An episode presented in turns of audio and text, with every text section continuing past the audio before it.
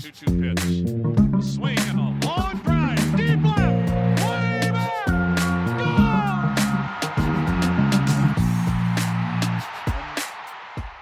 Welcome in to another Baseball America podcast. I'm Kyle Glaser. We're continuing to preview the 2022 Major League Baseball season. Opening day is upon us. We're breaking down the National League in this podcast. To do that, I am joined by the one and only Matt Eddy.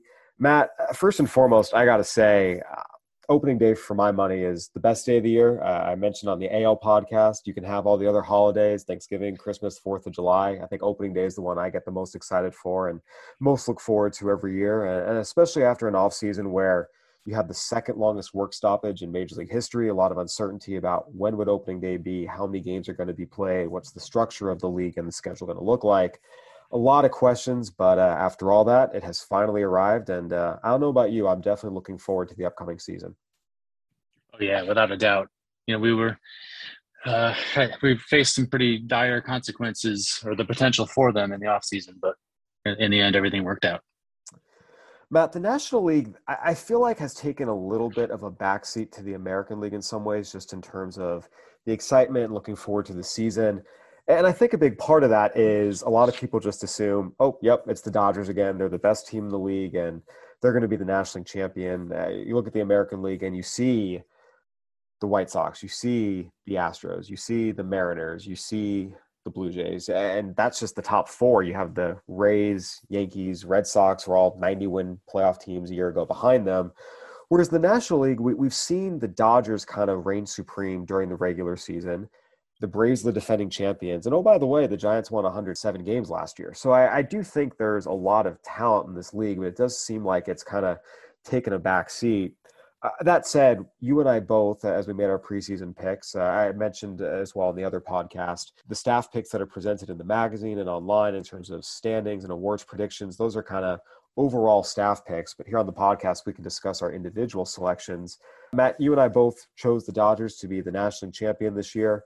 Starting with you, what is it that makes you think that they will be the NL champion this year and reach yet another World Series? Hmm. Yeah, it's just incredible depth, good management, and just this per- nearly unprecedented run of success during the regular season that we've seen these past four years in particular. I think that's going to continue into this year. You know, adding Freddie Freeman's huge, makes that lineup even more dynamic. They do face more rotation questions than a typical season, a typical Dodgers team is expected to, but I think they will prevail. Yeah, it's interesting. And we can dive more into this once we get into the NL West discussion. I liked last year's Dodgers team a little bit better than I do this year's team, but we're still talking about supremely talented teams. In the end, if the Braves, if the back of their rotation was just a little bit stronger, I actually would have maybe pick the Braves once again to win the National League. Um, I do think those are the the clear cut top two teams in the NL with some room to spare right now. With the Dodgers, it's just it's such a dynamic lineup, and I actually liked the AJ Pollock for Craig Kimbrel move, especially just in terms of what that does in terms of making sure guys are in the right alignment defensively. Guys are getting enough consistent ABs to just help them perform. Uh, making Gavin Lux the everyday second baseman, saying, "Here's everyday at bats. Don't worry about bouncing around to three different positions." That's what's going to be best for Gavin Lux, both short term and long term, and what's best for the Dodgers, both short term and long term. I do have questions about the back of this rotation. I want to see if they can get Tony Gonsolin fixed. His command has not been right since they misused him in the 2020 postseason. We can get into Andrew Heaney later. I think he'll be in the bullpen by June. I just that's not a signing that's going to work out. But they have some depth. They signed Tyler Anderson. They have some guys in the minors, whether it's Bobby Miller or Ryan Pepiot. Um, you have Dustin May potentially coming back from Tommy John surgery midseason. So there are options here, and, and who knows what's going to happen with Trevor Bauer. But technically, he still is a member of this roster. We'll see what the decision is there yeah, th- this team, when I just look top to bottom, this is the most talented team in the National League. The one thing that concerns me a little bit, you know, we've talked about all those questions at the back of the rotation, and in terms of them being World Series champions, and part of the reason I actually picked the Blue Jays to beat them in the World Series, they're one injury away from only really having two reliable starters. And we saw last year that's what sunk them in the postseason. By the time they got to the playoffs, they only had three reliable starters and then completely misused one with Julio Urias. That's why I think it's really key for them to make sure they get Gonsolin right, especially. But That all said, I think the Braves have similar back rotation questions, and you line up the rosters. I think the Dodgers are still the most talented team, and we have them both as a, a National League champion. And you went ahead and picked Freddie Freeman as your pick for National League MVP. Take us through that decision. Oh well, Hall of Fame caliber hitter in his peak seasons in this in a lineup that as good as the Braves lineup has been, this Dodgers lineup is better. I think the just the damage he can do, I think will really stand out. I think there will be a, a nice narrative surrounding him, you know, the homecoming and you know just just the Dodgers potentially racking up another 100 win season. I think all of those factors will point to him having success in the voting. I do have to say that Freddie Freeman's from Orange County, not LA County, and he grew up an Angels fan. It's a common thing people do. They see SoCal, they assume LA. Different county, different fan alignment. Sorry, I had to mention that. But you're right. He's a tremendous player and a tremendous lineup and has a chance to be a, a really, really impactful hitter, like he always is, but especially when you have Mookie Betts, Trea Turner, Max Muncy, Justin Turner all around you. Um, he, he's going to be in a really good position to succeed. I actually went the other way. I went to the Braves. I went to Ronald Acuna Jr. Um, he's going to open the year on the IL, but I think once he gets back, he's in position to explode. I think this is going to be the kind of year where, you know, he's been fantastic every season, but we saw him having what was, you know, shaping up to be his best year last year before he suffered that injury in Miami. I think he comes back this year, and uh, we're going to see that over the full season. That 280, 400, 600 with, you know, I mean, he was on pace for almost 50 home runs last year to go with 30 plus stolen bases. Again, there's always concern about whether the knee is fully healed and if he has any sort of regression. But just based off what he was showing last year before he got hurt, he's entering his age 24 season now. I just think he's going to have a monster season, even if it's 140 games he plays and he misses the first couple weeks, misses the first 20 some odd games. Uh, Ronald Acuna Jr. Is, is my pick for National League MVP.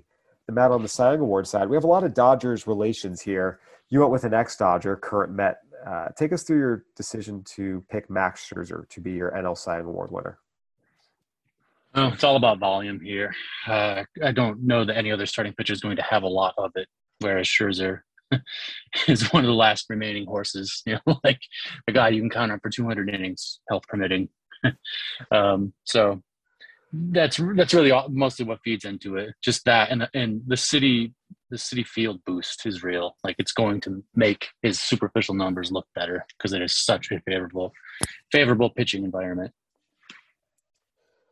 Yeah, you talk about volume. Uh, for me, I went with Walker Buehler.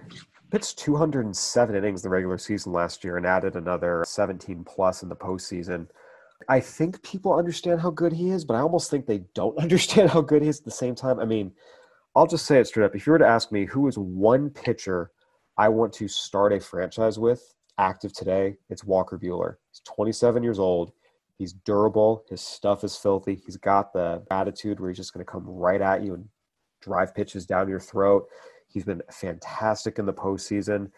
I think we're going to see him ascend. We saw Corbin Burnes kind of take a jump last year, again, really good pitcher who just became otherworldly last year.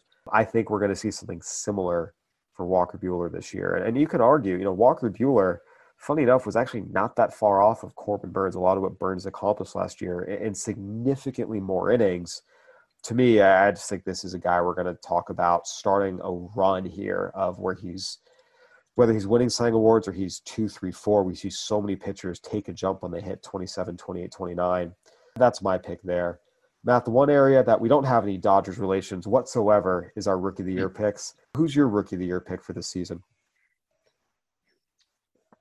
Um, Oneil Cruz. Um, just yeah, just the outstanding power. You know, he'll get a shot. You know, give him about three weeks in AAA, he'll be up. I think the you know the power he's capable of showing, he can make even big parks look small, and I think I think that's going to play right out of the gate.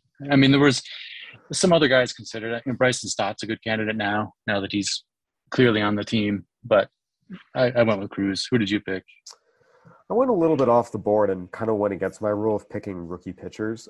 I went with Hunter Greene of the Reds. And the reasons I did that so, first and foremost, he made the opening day roster. I picked that before he made the roster. I just thought that with the Reds making the moves they were going to make, he was going to have a big role early, whether it was in the rotation or bullpen. Now we know it's the rotation. He's got a great pitching coach working with him and Derek Johnson. And I think with Hunter Greene, what we've seen is just this consistent improvement. So, first and foremost, opportunity. He's on the opening day roster. He's going to be in the rotation from day one and has potential to put up numbers, which at the end of the day is what's going to go a long way in rookie of the year voting. But the other thing with Hunter Greene is we've seen him just improve as a pitcher, and I think we're going to continue seeing him improve. So, this is going to sound crazy to people. His fastball, which sits 99 to 100 and touches 104, got up to just under 105 last year it's a very hittable pitch. I know people are going to say, What are you talking about? That's crazy. But at every level of the minors and even in spring training this year, it got turned around a lot. It's a straight pitch, and batters are able to gear up for it. They know it's coming and they can cheat a little bit, and it's straight over the heart of the plate, and it gets hit hard. We've seen that. What has changed is his slider took a big jump last year. So now batters couldn't really just cheat on the fastball all the time. They actually had to respect the slider. He was able to land it, he was able to really pitch with it. And then this spring, talking to evaluators, so the slider came last year. Now the changeup is coming. Now all of a sudden the changeup is starting to show 55 ish. And what that is going to do, and what it's already started doing, is help the fastball play even better. All of a sudden now, it's another pitch where batters can't just cheat. Now, again, spring training, he was not great. Gave up 13 hits in nine innings, uh, seven runs, four homers. So, again, that fastball gets hit. But I, I think that with the slider improving as it is, the changeup improving as it is, it'll all work together. We'll start to see the fastball start to play better. And all of a sudden, you've got three pitches that can do something. He's throwing strikes, he's going to get opportunity. I thought that Hunter Greene would win out in an NL rookie field that doesn't look that great. The AL rookie field looks amazing. Uh, this is a little bit of a weaker of an NL rookie field. I also want to do something a little different because everyone is picking Oneil Cruz. To be honest, he probably wins. But I'm interested to see what Hunter Greene can do, and, and I think he has a chance to at least get some votes near the top of the ballot. All right, Matt. With that, I, I want to dive into the top storylines of the National League this year. We're going to get into division by division breakdowns. Uh, but we're going to start with one of your specialties. You're our Mets guy. You know this organization uh, really as frankly as well as anyone in the country, beat writers included. The Mets spent more than a quarter billion dollars on free agents this offseason, including Max Scherzer, your Cy Young Award pick. I mean, the ultimate question is does it get them into the playoffs? This is a team that has made big moves year after year after year. And not only have they consistently not made the playoffs since 2016, they have only one winning record in that time. Is this the year the Mets break through and get to the postseason? I will say yes as a wild card, um, because because the rotation is you know with the additions of Max Scherzer and Chris Bassitt is stronger, and the lineup is more cohesive. Um, Starling Marte brings a speed element they haven't had. Um, Mark Canha, Eduardo Escobar lengthen the lineup. I think Francisco Lindor, James McCann were cowed a little bit by um, Citi Field last year. I think they'll be better now that they're more accustomed to how it plays. So I think all of these these factors line up for better performance. Now, you know, a wild card team could still be like 87 wins. So I mean, it's not. I'm not. You know, I'm not predicting 100 wins in, in a championship, but I think it is more likely than not that they will. I will say, I think Francisco Lindor is going to have a big bounce back year. We see this all the time. Guy goes to new league, big contract, new city, especially New York, and, and they struggle the first year. But a lot of times they pick it up in year two. So I, I do think Francisco Lindor will have a bounce back year, and that will help. Starling Marte, I maintain, is one of the most underrated players in baseball. He's a great player, is a great addition. I think the defensive alignment is probably a little better this year. Guys maybe playing positions they should actually be playing, and the bench is solid too. So I, I do think there's a lineup here. I am concerned by the fact that already Jacob DeGrom and Max Scherzer are showing injury concerns. That's that's a pretty scary thing. This is an organization that, as we talked about on the Mets prospects podcast, does not have pitching depth at all. They have some good position players in the minors, but whatever pitching they have is in the low minors right now. So there's a good rotation here with Chris Bassitt, Carlos Carrasco, and Taijuan Walker are all nice pitchers as your three, four, five. If they're your one, two, three, Tylor Megill, who's going to start on opening day, but is, is de facto their number four, and then your number five start is a, a giant shrug. Joey Lucchesi's out after having Tommy John surgery last June. That concerns me a little bit. And I think we've just seen the Mets so often. It just it looks right on paper, it looks like it's going to work, and then it just falls completely flat. I don't know. I'm on the fence here. I, I think it really does just come down to do Scherzer and DeGrom stay healthy, or even does one of them stay healthy? If one of them is able to stay healthy and make a full 33 starts and throw their 200, 220 innings, I think they get to the postseason. If both struggle to stay healthy, I think this team probably finishes in the 84 win range. And I don't know if that's enough. We, we looked at it since 2012, since the postseason expanded to five teams the sixth place team in each league averaged 87 wins. 87 is the magic number. And I think uh, if those pitchers don't stay healthy, the Mets finish under that more in the 83 84 range. Yeah, that's reasonable. They, um, the internal pitching depth is not there. It would require going out of organization to add another um, trusted playoff caliber starter. We will we will see. I mean, again, we do know the Mets are not afraid to trade prospects to go get major league help, and they do have some intriguing prospects at the top of their systems. That is a possibility. Matt, again, we've talked about the Dodgers, how good they are. The Braves, the defending champions. The Mets are most buzzworthy. The Giants, the team that won the most games in baseball last year, they were the biggest surprise. They won 107 games, got to game five of the NLDS against the Dodgers, and came down to the ninth inning. Uh, they Cody Bellinger hit a tie-breaking single, and then the Giants had a chance in the bottom of the ninth, and a bad check swing call eliminated them. Can they surprise again? You know, how much of that do you think is sustainable? Again, I don't think anyone thinks they're going to win 107 games again, but what do you make of the Giants this year? Can they be a contender again, or do you think it was more of a one-year fluke? I think they'll be good. I think they've been good for a couple of years. Um, obviously, I, my expectation is they will take a, a, big step back from 107 wins. I mean, the, the lineup core is still old. Um, they are without Donnie Ecker this year. We'll see what impact that has. But I do think there's enough pieces here to um, actually to to win a wild card spot. I think they made some smart pitching decisions. Carlos Rodon is a is a good gamble. Alex Cobb is a good gamble, and especially when you put them in the context of this park. Um, and you know, some younger players could step up. You know, Joey Bart, the rookie catcher, uh, Thairo Estrada, to me looks like a pretty nice young player. Uh, so I do think there is certain wild card potential here.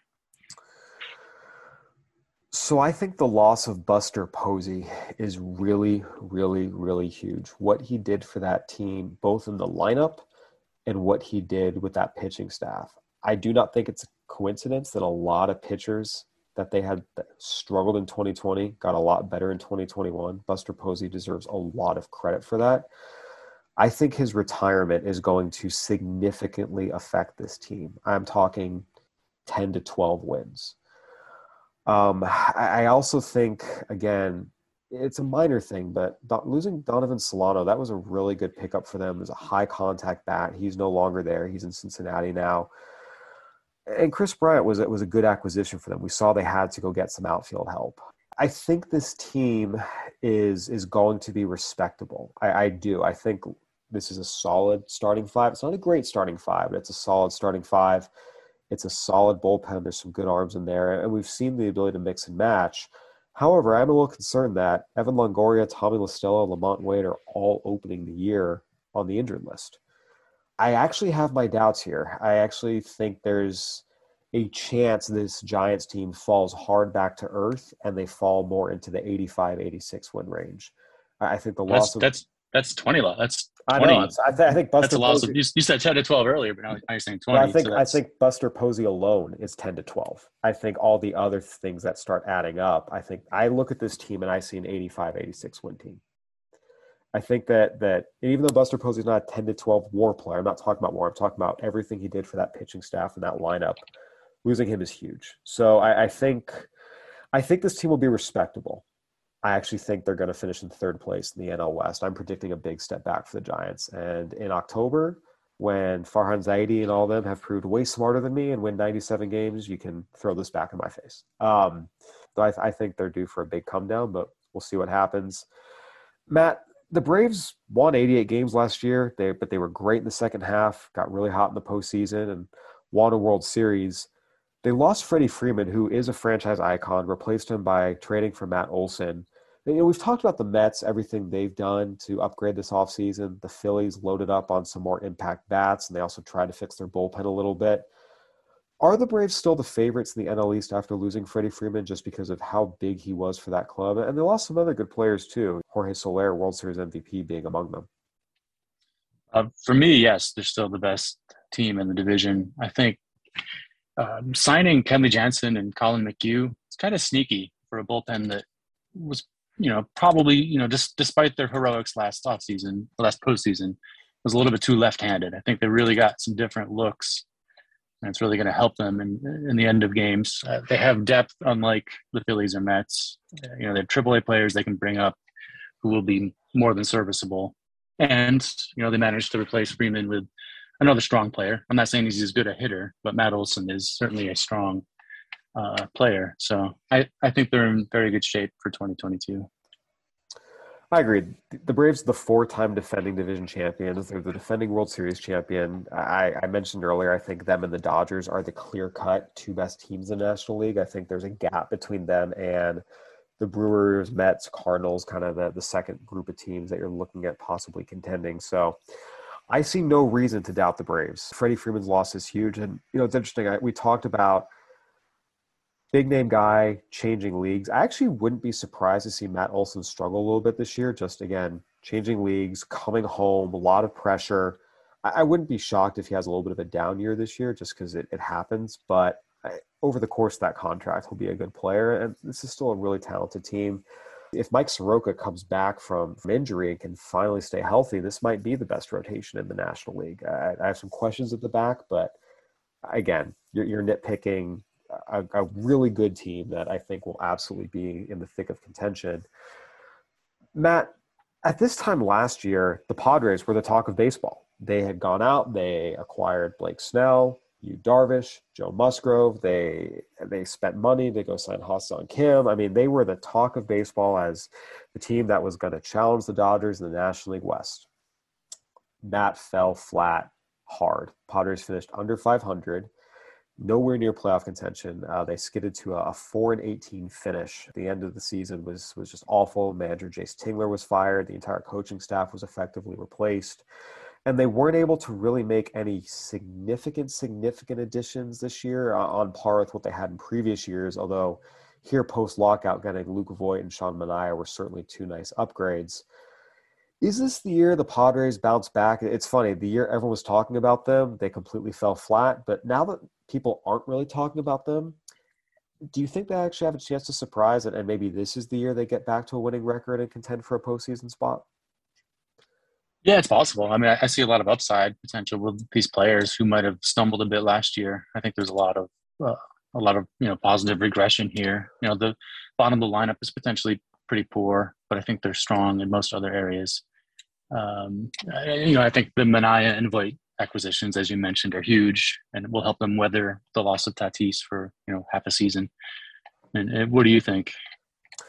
I think the Padres are due for a big bounce back year. I mean, what really sunk them last year was a lack of starting pitching depth, and that's much less of an issue this year. Um, the Adam Manaea signed Nick Martinez. We'll see what he's able to do coming back from Japan, but you know, Clevinger's going to be back. He he's down with knee soreness now, but he's back from Tommy John surgery. You'll get Adrian Morejon back during the year, and you have right now Chris Paddack, Ryan Weathers, and Mackenzie Gore set to open in AAA. And I mean, last year Paddack was part of this rotation. Weathers was part of this rotation. They struggled, but you know, you feel pretty good when those are your six, seven options. I think right now, uh, this lineup, uh, this rotation, excuse me, is just so, so, so much deeper. It's going to help them weather things. They're not going to have to dumpster dive and go find Jake Arrieta and Vince Velasquez just to get through the season in September as they did last year. I think that's going to make a big difference. Uh, I think the new coaching staff has a chance to get more out of Wil Myers and Eric Hosmer than the previous coaching staff did. We'll see if those guys can step up. A lot of what the Padres need is going to have to come from internal improvements from those guys, as well as Trent Grisham and Ha-Seong Kim. I think this team, though, is well positioned. I actually picked them to finish second. I think they'll win somewhere around – 90 games, take a wild card spot. Uh, I don't consider them a threat to the Dodgers. I don't consider them a World Series contender, but as much as the AJ Preller era has resulted in a lot of flash and flare and headlines, The Padres have one winning record in the seven seasons since Preller took over as a GM, and that was the shortened 2020 season. I think they're going to do whatever is necessary to have a winning record and really contend. I think they made some smart moves within their budget constraints this offseason with Voit and Manaea. I just think this team is probably better equipped to get through the season from a pitching perspective. And I think having Bob Melvin will help a lot. Yeah, I agree with that. All right, Matt, we just talked about four teams who have playoff aspirations. The other thing I'm going to be watching in the National League this year is four teams that have no playoff aspirations. it's the four teams that are very, very clearly rebuilding the Pirates, Cubs, Nationals, and Reds. The Pirates got the rebuild started in 2020. The Cubs and Nationals got their rebuild started last summer. The Reds got their rebuild started this offseason. It's tough to compare them directly because they're all in different stages and different places. I have to ask, which rebuild are you highest on, just looking at the, the talent in place that these organizations have? So, um, absolute long term, you know, the Pirates have the best farm system, but the bleakest present. Um, the Cubs have demonstrated an ability to do it before and have a pretty good farm system, or at least an improving one.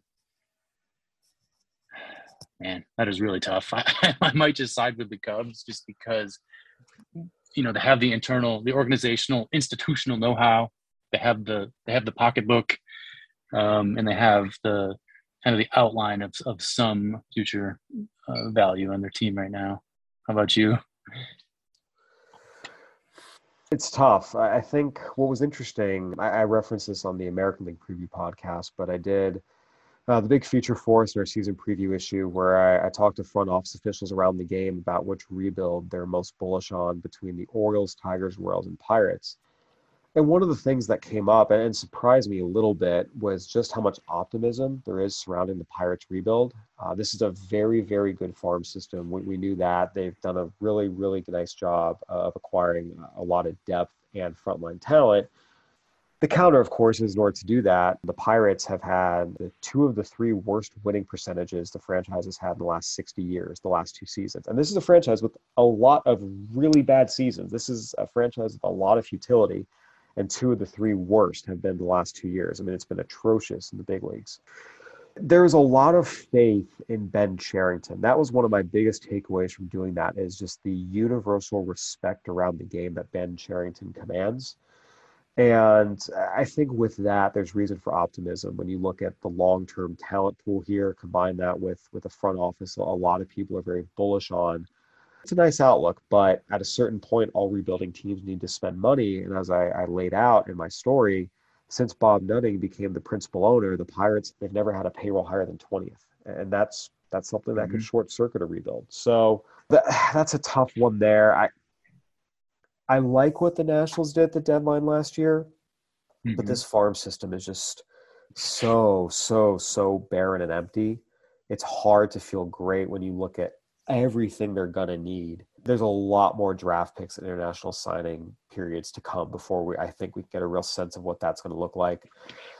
Uh, the Reds are actually interesting to me because they just gave away a, boatload of talent, didn't even try to resign some guys, and, and I actually thought they did very poorly in most of their trades this offseason.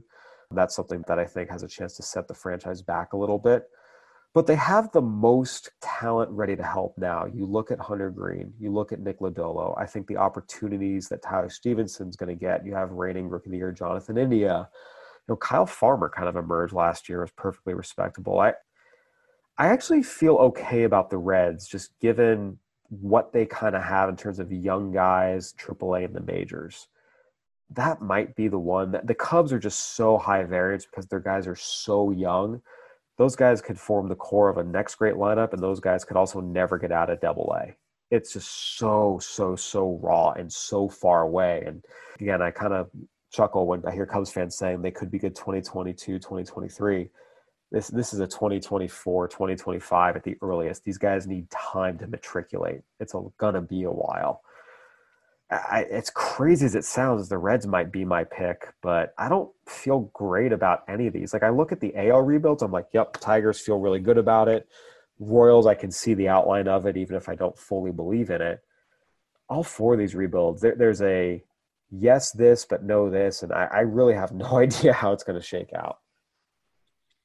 Yeah, no, I I think the Cubs have a somewhat shades of, of the Brewers where they didn't tear all the way down, and then and they just kind of, you know, make, made a few key transactions. I think the Cubs did a lot of a lot of excellent maneuvering during the trade deadline last year and into the offseason to set them up for the future. I do like the Reds too, though. I think they have a sneaky good farm system. It's just a question of things don't seem to come together and gel for that team for, for whatever reason. So that that might change.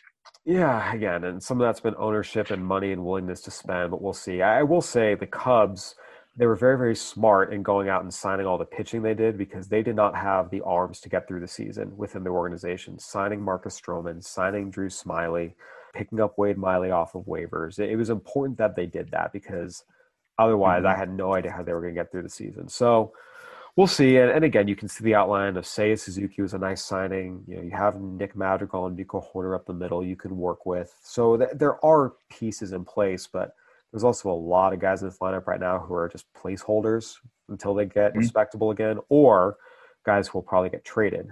So yeah, it's, it's it's a long way off for the Cubs, and we'll see what happens. But uh, I think that's going to be sort of interesting to watch which of those four rebuilds kind of takes a step forward. All right, Matt, I, I want to break down each division with you. Um, first, we're going to take a quick break and hear from our sponsors. We're driven by the search for better. But when it comes to hiring, the best way to search for a candidate isn't to search at all. Don't search, match with Indeed. If you need to hire, you need Indeed.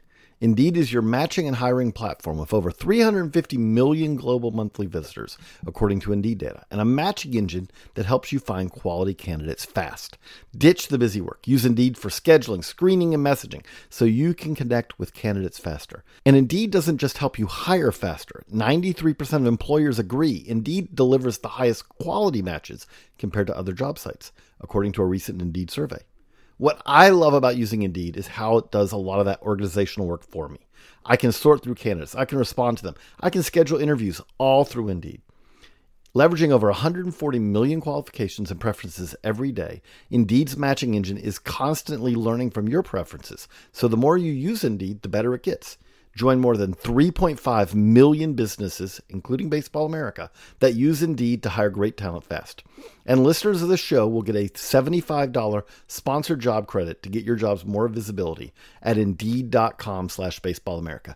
Just go to Indeed.com slash Baseball America right now and support our show by saying that you heard about Indeed on this podcast. That's Indeed.com slash Baseball America. Terms and conditions apply. Need to hire? You need Indeed brain fog, insomnia, moodiness, weight gain. Maybe you think they're just part of getting older, but MIDI Health understands that for women over 40, they can all connect to menopause. It's at the root of dozens of symptoms we experience, not just hot flashes. MIDI clinicians are menopause experts offering safe, effective, FDA approved solutions covered by insurance. 91% of MIDI patients get relief from symptoms within just two months. Book your virtual visit today at joinmidi.com.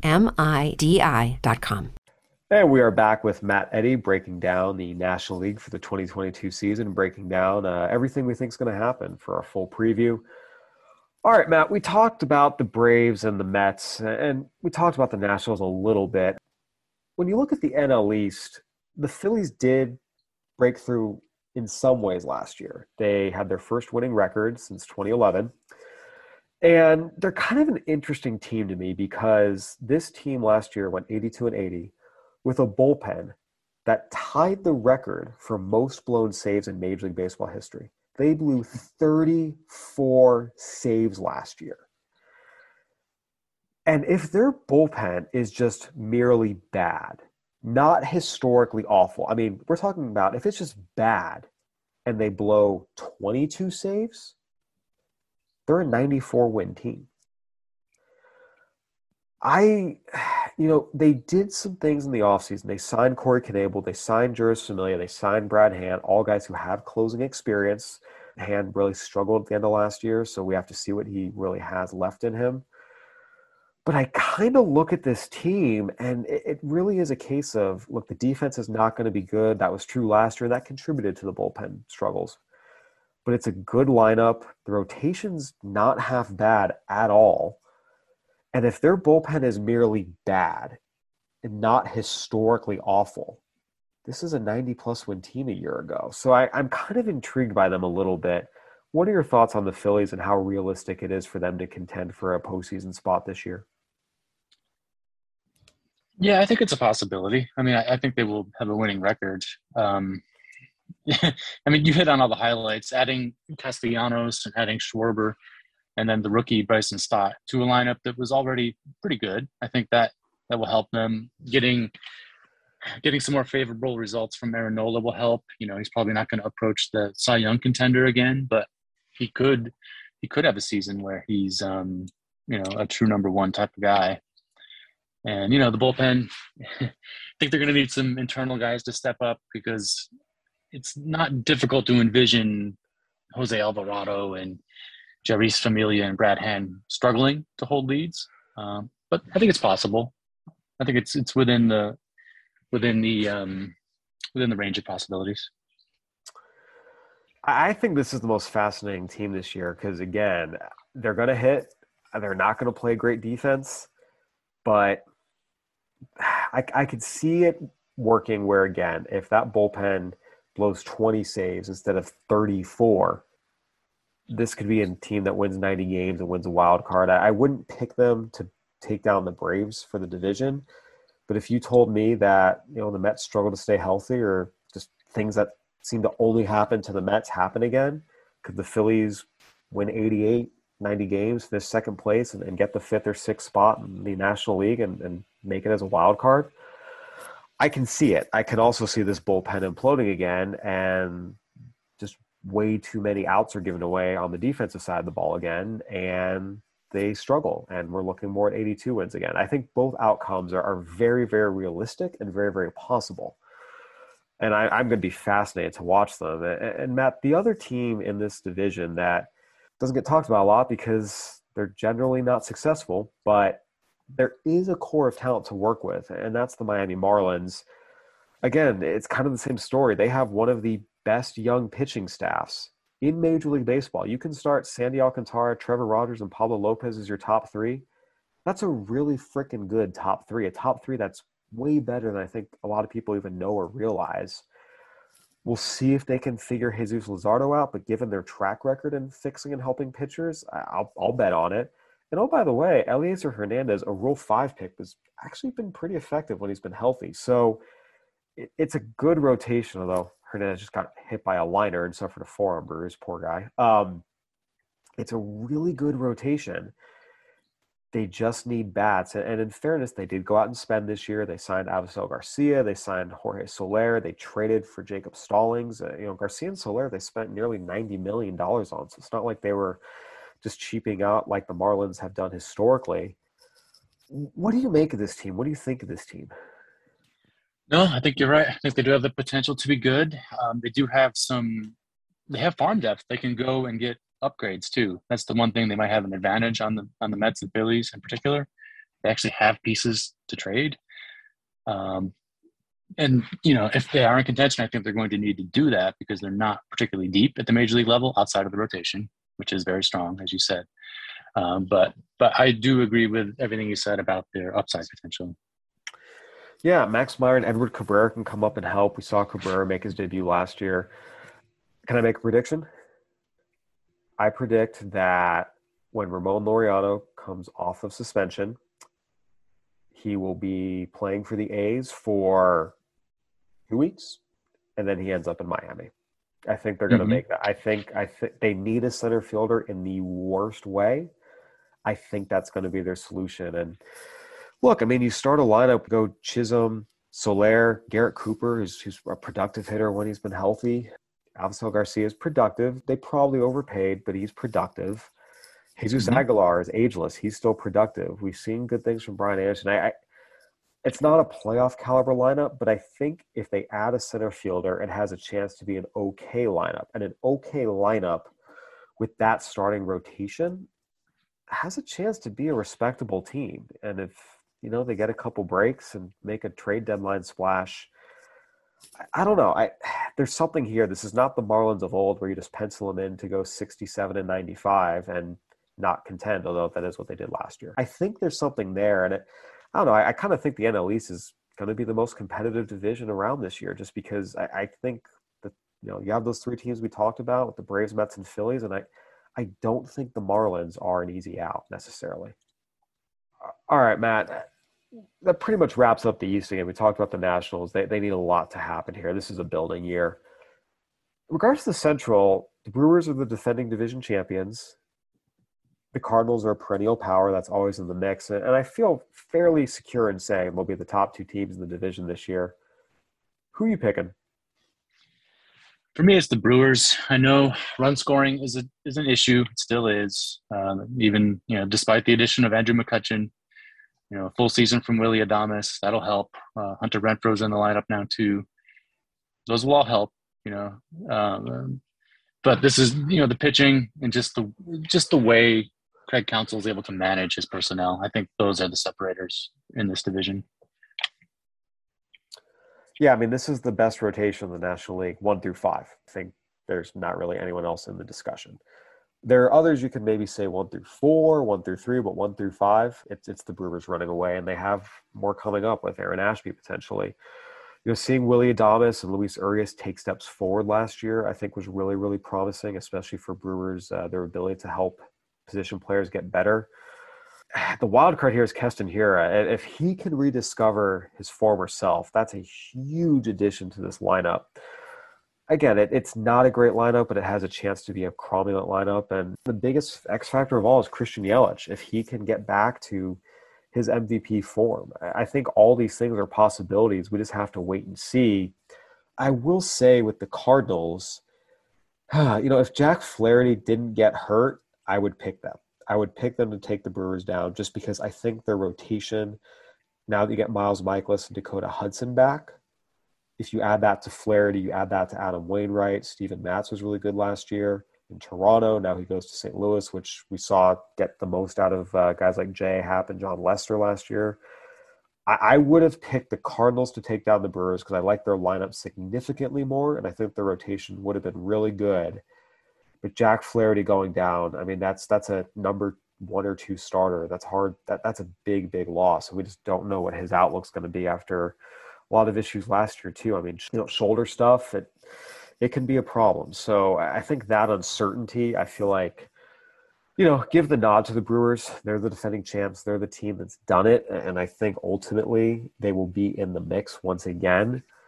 Yeah, you know, if not for that Flaherty injury, though, I would be picking the Cardinals. Yeah, there's a lot to like with the Cardinals, and you mentioned their reputation to i mean they always play well. They seem to exceed expectations all the time. I think you know it's a function of how well they run. This version of the cardinals plays defense very well which will help the pitching staff.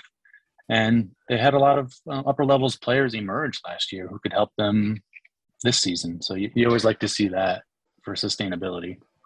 I also think year two Nolan Arenado in St. Louis will see better performance. He wasn't terrible last year, but he wasn't great. I think his second year there, a little more comfort.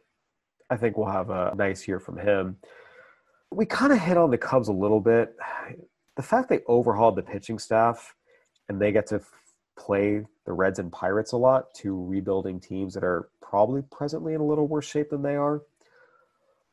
Are they better than we think? Do you think they could approach 81 wins, or are they more of a 70s? To, to, me, I look at this team and I see a 71 win team, but I don't know. Over after overhauling the pitching staff, bringing in Stroman and Smiley and Miley, there, there's a part of me that wonders if they could exceed expectations a little bit. What are your thoughts on the Cubs and their potential for 2022? Yeah, I think it is possible that they could nudge near 500. You know, I, but there's also the potential that they're way out of it. Trade Willson Contreras, and it's just another building year but it, it it seems odd that they would make some of the moves they did without expecting to kind of you know be in a competitive spirit this year and potentially build to a playoff team in the next two or three years?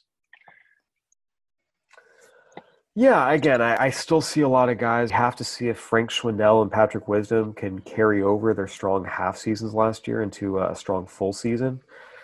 But yeah again i, I I think this is a 71 win team that, if you mean by surprise, be better than think. Is there a scenario they win 81 games?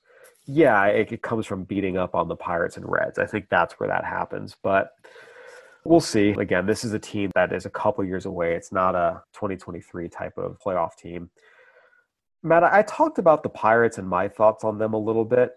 How much faith do you have? Because one of the biggest things, and I wrote about this a little bit, is organizationally, there's a history of failing to get the most from the guys they have in their own system. Gerrit Cole, Tyler Glass, Glasnow, Austin Meadows being the biggest examples. But you even look, Mitch Keller and Ke'Bryan Hayes have a lot of questions about where they are, what they can realistically provide. And frankly, right now, they kind of need those two to step up because outside of Bryan Reynolds, this is just a terrible team without a lot of optimism anywhere in the near term. And I think this is probably the worst starting rotation in the major leagues. What are your thoughts on the Pirates and, and how close they are and what has to happen? Yeah, the, the nature of their farm system with so many players so far away, and it's almost more of a depth approach than a than a star um, prospect approach. I, I do think it's really high variance. You know, I mean, you mentioned the faith that the industry has in Cherington, and I think that's real. And I think their new approach to player development, I think that's going to help them avoid some of the pitfalls of the past. Um, but this this could be a long process. I don't, I, you know, and, and and to me, it's not in focus exactly how good they're going to be quite yet. I'm going to talk about the Pirates who have a long, long, long track record of futility, at least in my lifetime, which now goes back to really since 1992. They had a th- good three year stretch. And other than that, it's been mostly terrible for the better part of 30 years. I just go back to two of their three worst seasons in the last 60 years came their last two years. And, and you look at this present lineup, this team could be every bit as bad, if not worse, than those teams. So a lot has to happen. It's many years away. Again, you do a tear it all down rebuild. They started really in 2020. That means 2024 is the absolute earliest they can expect to be anywhere near contention, and it's probably going to be a little bit longer. We'll see how some of these guys who were at the lower levels last year progress to the upper levels this year. But yeah, I don't feel great about this rebuild. I don't feel horrible about this rebuild. To me, this is a we got to wait and see because it's so bad right now. It's going to take many more drafts, many more international signing periods before the talent is in place. I think for this team to be competitive again, as as much as they have some really impressive prospect depth, it's going to take even more than what they have. That's how much of a mess they are right now. I would say one other nice thing, and that's that their pro pro acquisitions seem to be very strong under Cherington. Um, getting Diego Castillo uh, from the Yankees in that trade, uh, looking like a key pickup. Um, uh, Roansy Contreras, also from the Yankees in the Taillon trade, also looks like a good pickup. So I think if you wanted to hang your hat on on one element of the rebuild, it would, might be that. And and those pro acquisitions are so crucial. There was one acquisition last year I actually liked a lot, and that was actually Yoshi Tsutsugo. They just picked him up, stuck him lineup every day, didn't try and platoon him, just let him get every day at bats. And we saw the power start to come out. It was a small sample, it's 43 games, but I think he was not a good fit for the Rays. He needed every day at bats. He couldn't get them there just the way the Rays do things. We'll see. I think overall, there's a chance that he has a, a nice year and maybe helps him be a little more respectable, but we'll see what happens. Matt, finally, we talked about the Reds a little bit. I asked this question of Jeff on the American League podcast. I want to ask you the same. Which teardown would you say was more disappointing, the Reds or the A's? Well, the A's. I mean, part of it's the sentimentality of parting with just Olson and Chapman, just two of your best player development success stories. That hurts. Um, that really hurts. Then you have the ballpark situation, the potential for the franchise relocation. It's not good. It's not a good time to be a, an A's fan. Yeah, I mentioned this, you know, on the other podcast. I think the A's teardown is more disappointing because they were a better team, back to back 97 win seasons, uh, than on 97 win pace in 2020. And last year they were in the postseason picture uh, until the final two weeks of the season. Whereas the Reds, it was always a little more fringy. They were barely over 500 last two seasons. at the same time, I, I think the A's got more for their guys than the Reds got for their guys Oh, yeah. in the teardown. For sure. that, in that sense, that's where I, I think there's an argument. The Reds are more disappointing in that they tore it down and they got so much less than the A's did. Yeah, they're, they're a team that has, we talked about, some upper level prospects who are ready for the majors or young big leaguers like Tyler Stephenson, Jonathan India to work with. So they're not a horrible, horrible team that's just going to be a mess this year. But at the same time, looking at the trades they made and the guys they let go in free agency, they just didn't get anywhere near enough. Um, and I think ultimately, it, it's tough to come back from that. But we'll see what they're able to do. I'm sorry. I really like the the Oakland acquisitions in the trade. I think the focus on run prevention is going to be key. I think they got a lot of intriguing pitchers and guys who can play defense. So, you know, we'll see if they hit enough to to become contenders down the line. But I do like the foundation they're putting in place. All right, Matt. Wrapping up with the National League West, we talked about the Dodgers, we talked about the Giants, the Rockies. They're, uh, I wrote about this in the power rankings today. They're probably the most confounding organization in baseball. And and what I mean by that is sometimes it, it seems like they're talked about as if they're this hapless franchise that has never done anything right and is just completely broken from top to bottom. And that's not really accurate. Or back-to-back postseasons, 2017, 2018, they took the Dodgers to game 163 in 2018, and they did that with the most homegrown roster of any postseason team. If you look back over the last, really any increment you want, 10 years, 15 years, 20 years, the Rockies have been as good as almost any other franchise in terms of homegrown drafting and player development.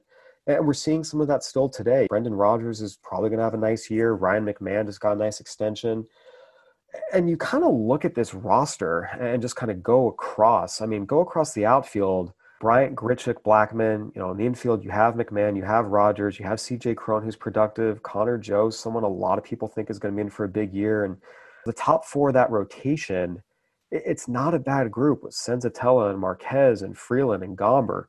There is talent here, and there's a long track record here of successfully drafting and developing talent they just make really poor decisions at the major league level from a roster standpoint. And that's the most important thing. The Nolan Arenado trade was a case study in roster mismanagement and mismanaging a star player. Not even giving Jon Gray a qualifying offer is completely and utterly inexplicable. So, on the one hand, it, it's just, they just do so many things at the major league level that are avoidable and it's tough because this is not a broken franchise top to bottom like i think sometimes people make it out to be. They do drafting and developing really well. Again you pull up this roster it's not a bad team but it's not a great team either. And a lot of that is just that putting all the pieces in place and making the right decisions at the major league level just keeps not really being there. Yeah, I mean, to their credit, you know, spending the money they did on Kris Bryant and on extending some of the players like McMahon um, and uh, German Marquez, it's better than throwing that money away on the relievers like they did post um, the last playoff peak. I'll give them credit for that. I would be a lot more optimistic about this current group if the farm system was in better shape. Um, but yeah, that that that goes to your point about confounding roster construction. It's one of those things where and again this is not a team that has been losing 100 games every year. They're they're in the 70s wins totals. I mean they're they're never atrocious but they're also just not quite good enough. Yeah i mean when you compare them to the d-backs i think it's fair to say these are the bottom two teams in that division. Overall the, the d-backs are a team that feels like again you look at the players in their roster and the last couple years they've been worse than they should be when you look at the talent on the field, just hasn't really fit together. When you look at these two teams, I mean, which one do you feel better about potentially competing anytime in the near future? Oh, Arizona for sure. I think they were. I think the record last year, as bad as it was, probably was not a true reflection of the talent on this team. Um, I'm not saying they're a, a playoff team or anything this year, but I think there is reason for optimism. Go down the farm system, they have some potential franchise hitters, guys like Corbin Carroll, Jordan Lawlar has a chance to be really good. Um, the pitching depth is greatly improved and is going to start to be uh, matriculating as soon as this year. I think for the next few years, the pitching staff is going to be built out significantly. Um, I think they're in a pretty good place, and plus they, they have all the, the draft capital they're going to have from this upcoming draft and probably the next one. So I think I think they're positioned pretty well. Yeah, again, the Diamondbacks have a good system. I'm actually up here right now in Las Vegas as we record this podcast, seeing some of their guys up in Reno, uh, getting a look at Alec Thomas and, and Ryne Nelson on the mound. And yeah, again, I think you look at the farm system and, and some of the young talent, the D backs, there are certainly things to like. Now, I just go back to the Rockies. They just need to, there's talent there. They just got to make some better decisions with it at the highest level, which is what counts in the end. Yeah, I mean, again, I think with the D backs, Dalton Varsho really had a good second half last year and really just a, a piece I think that you can build with moving forward. They extended Ketel Marte, who's a really good player when healthy. We still have to see what Carson Kelly can give them. He's shown some good, some not so good. I am a big Geraldo Perdomo fan. Again, has to prove it. I think there are players to build with here. Pavin Smith was solid as a rookie last year. Not great, but solid. And then you look at Gallen mm-hmm. and Weaver in the rotation. There are players to work with.